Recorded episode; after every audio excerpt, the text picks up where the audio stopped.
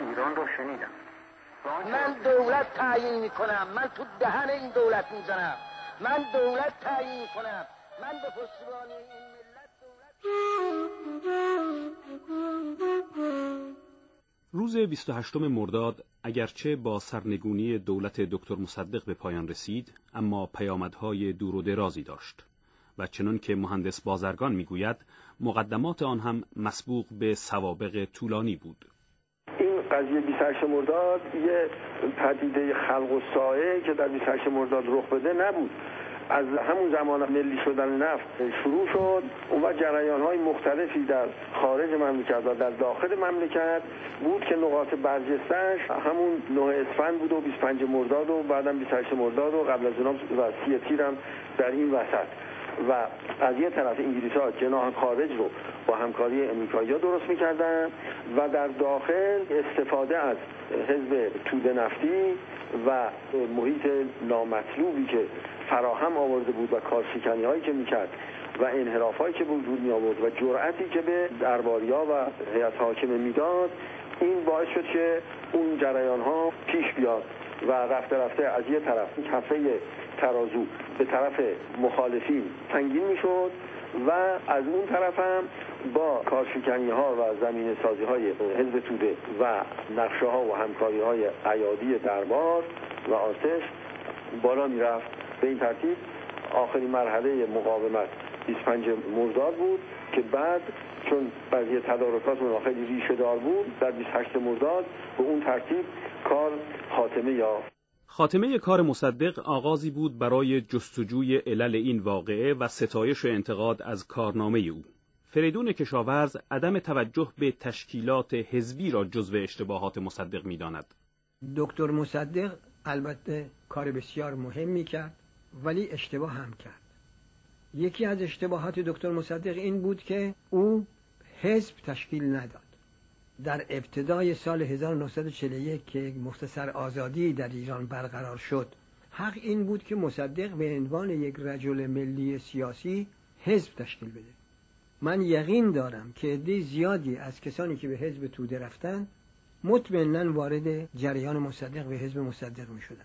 از جمله خود من یقینا اگر حزب تشکیل می‌داد دکتر مصدق می‌رفتم تو حزب او. برای اینکه من دکتر مصدق رو از زمان رضا شاه میشناختم. متاسفانه حزب تشکیل نداد و دور خودش افراد صالح وطن پرست و جوان و تحصیل کرده رو جمع نکرد. یکی دیگر از اشتباهاتش این بود که پشت قرآن قسم خورد و امضا کرد که من با سلطنت مخالفت ندارم. و این باعث شد که سلطنت هر کاری با او کرد و مجبور شد صداش در نیاد. گرچه اسمن سازمانی به نام جبهه ملی پشت سر مصدق بود ولی به گفته دکتر کریم سنجابی این جبهه انسجامی نداشت. سازمان جبهه ملی در دوره مرحوم مصدق یا عده افراد غیر متجانس بود یا احزاب پراکنده. جبهه ملی وسیله کافی پیدا نکرد و متاسفانه نتوانست یک نهزت بزرگ را پشت سر خودش ایجاد بکنه.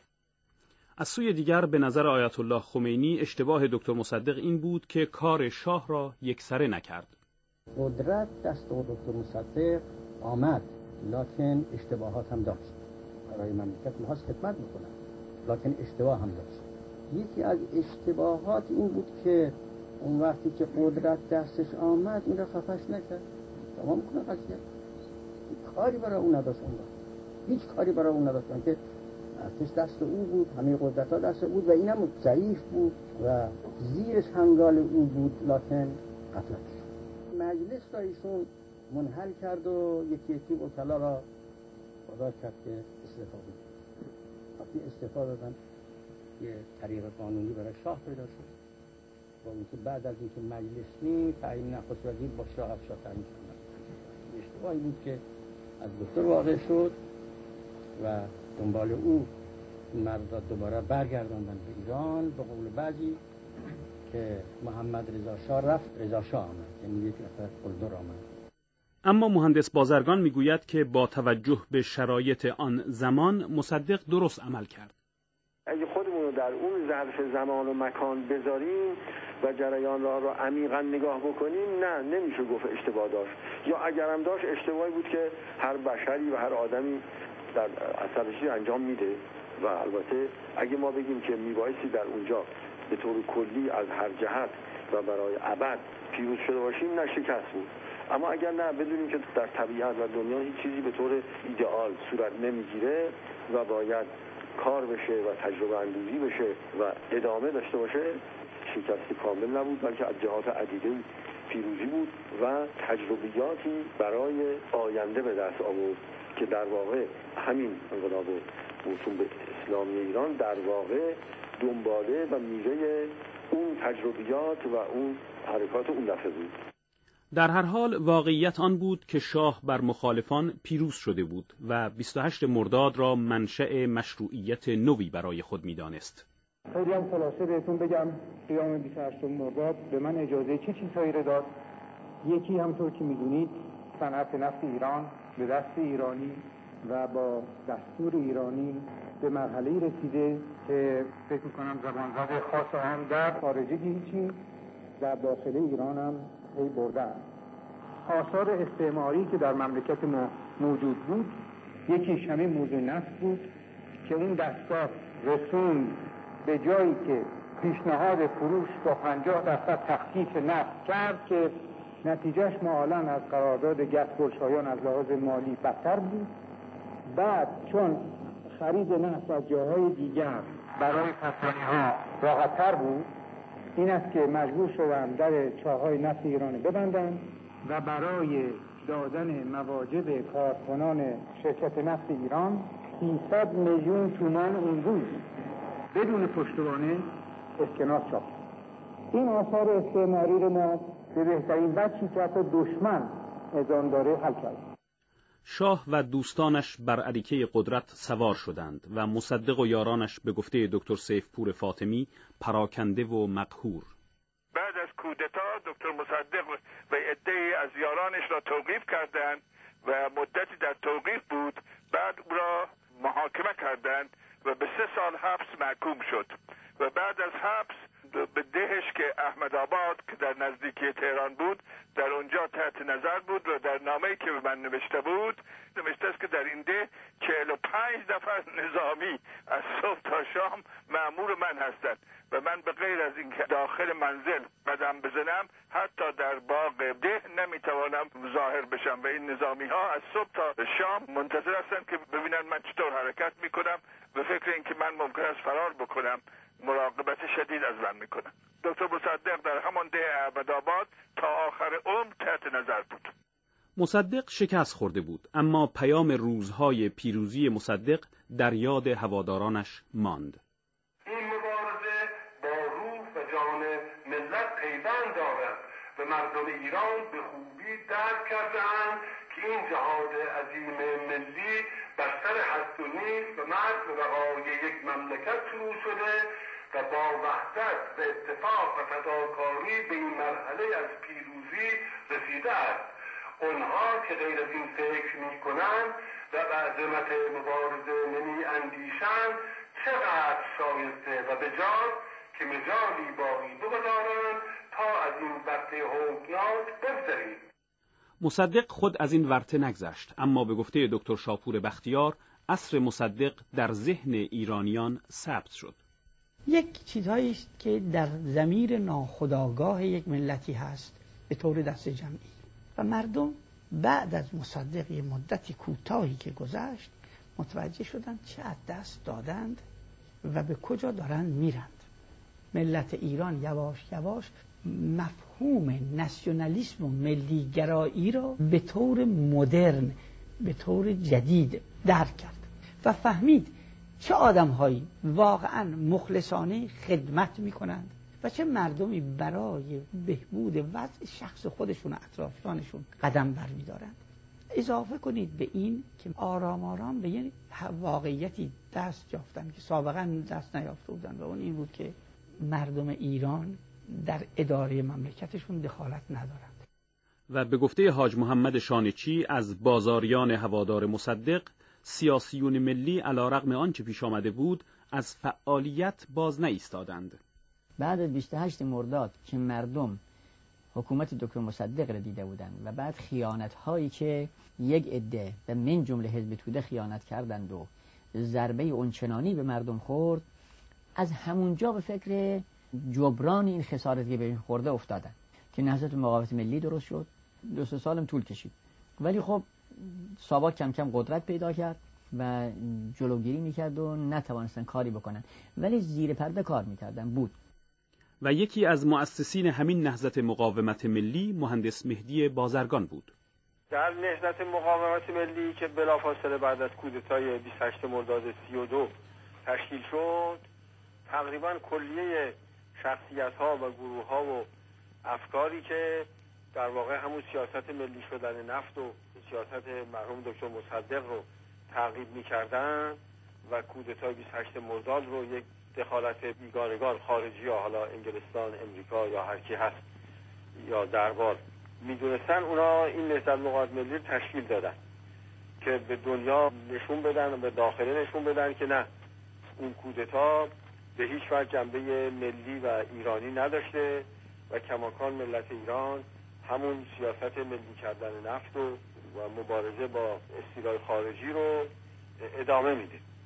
بعد از مدتی چند سالی خب فرمانداری نظامی و اینها مخالفت کردن موانعی پیش آمد و افرادی را از جمله خود بنده به زندان انداختن. مثلا بعد از زندان وزرای مرحوم دکتر مصدق و خودیشون از نهضت مقاومت هم کسانی رو زندان انداختن. تعقیب مخالفان پس از 28 مرداد در فرمانداری نظامی به سرپرستی تیمور بختیار که بعدا اولین رئیس سازمان امنیت شد شکل منظمی به خود گرفت و اعمال خشونت علیه مخالفان شدت یافت. اما به گفته ارتش بود جمع علت این خشونت فقط سیاسی نبود تصفیه حساب شخصی هم بود. البته این عکس عملی بود در مقابل زیاده روی هایی که مردم در اون موقع کردن. من خاطرم هست که مردم حتی دیگه به امور خانوادگی حتی به نمی‌دونم زن و فرزند و ناموس علازت هم ابقا نکردند. اگه شما خاطرتون هست توی اون روزنامه ها و کریم فور شیرازی و نمی‌دونم مرد امروز و از این روزنامه ها چه چیزایی می نوشتن و نمی‌دونم راج هر روز تو روزنامه ها عکس ملکه رو مینداختن سریابی وفا و نمی‌دونم از این حرفا می نوشتن تمام این زیاده روی ها نتیجهش چیه؟ عکس عملی میشه که یک کسی اون موقع زورش نمی‌رسه عکس عمل بکنه مجبور تحمل بکنه. بعد وقتی که قدرت به دستش اومد میگه خب حالا دیگه پدرتون در میارن. طبیعیش دیگه. یکی از این مخالفان دکتر حسین فاطمی وزیر خارجه مصدق بود که به گفته برادرش دکتر سیفپور فاطمی شخصا مورد غضب شاه بود.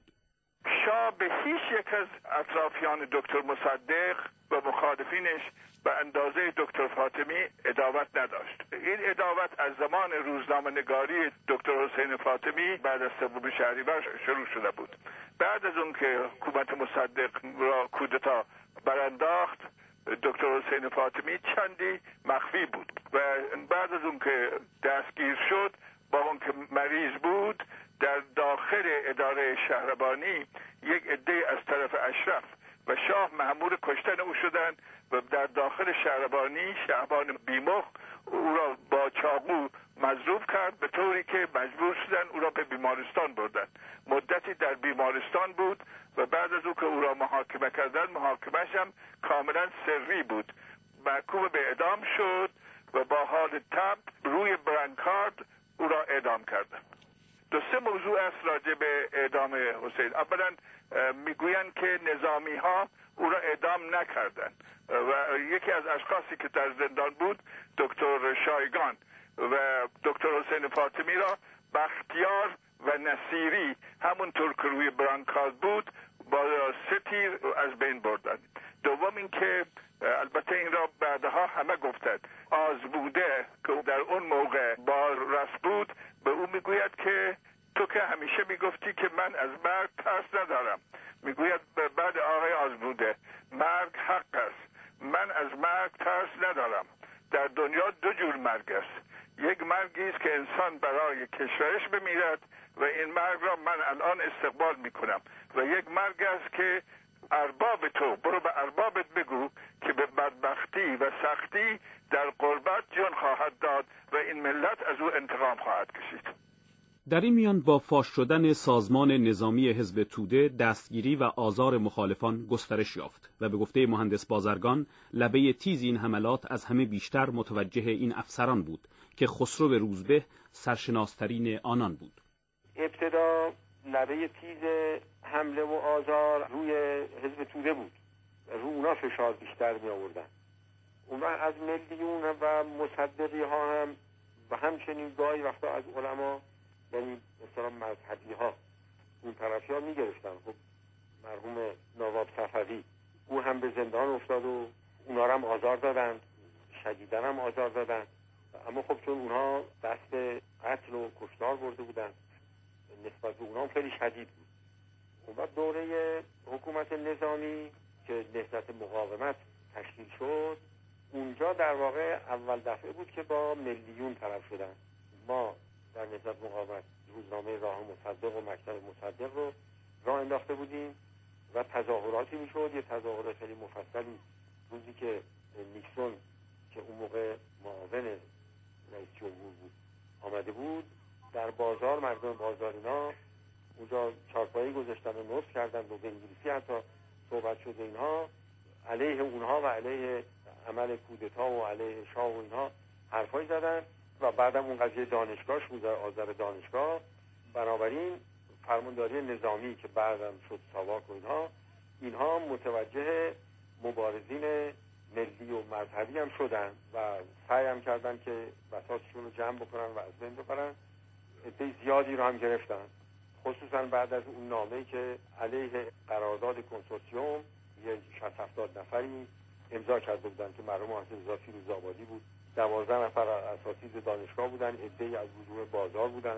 دانشجوها و از اشخاص مختلف از شناخته شده های اون زمان بودن که نسبت به اونا شروع شد به سختگیری و عکس عملهایی نشون داد دستگاه.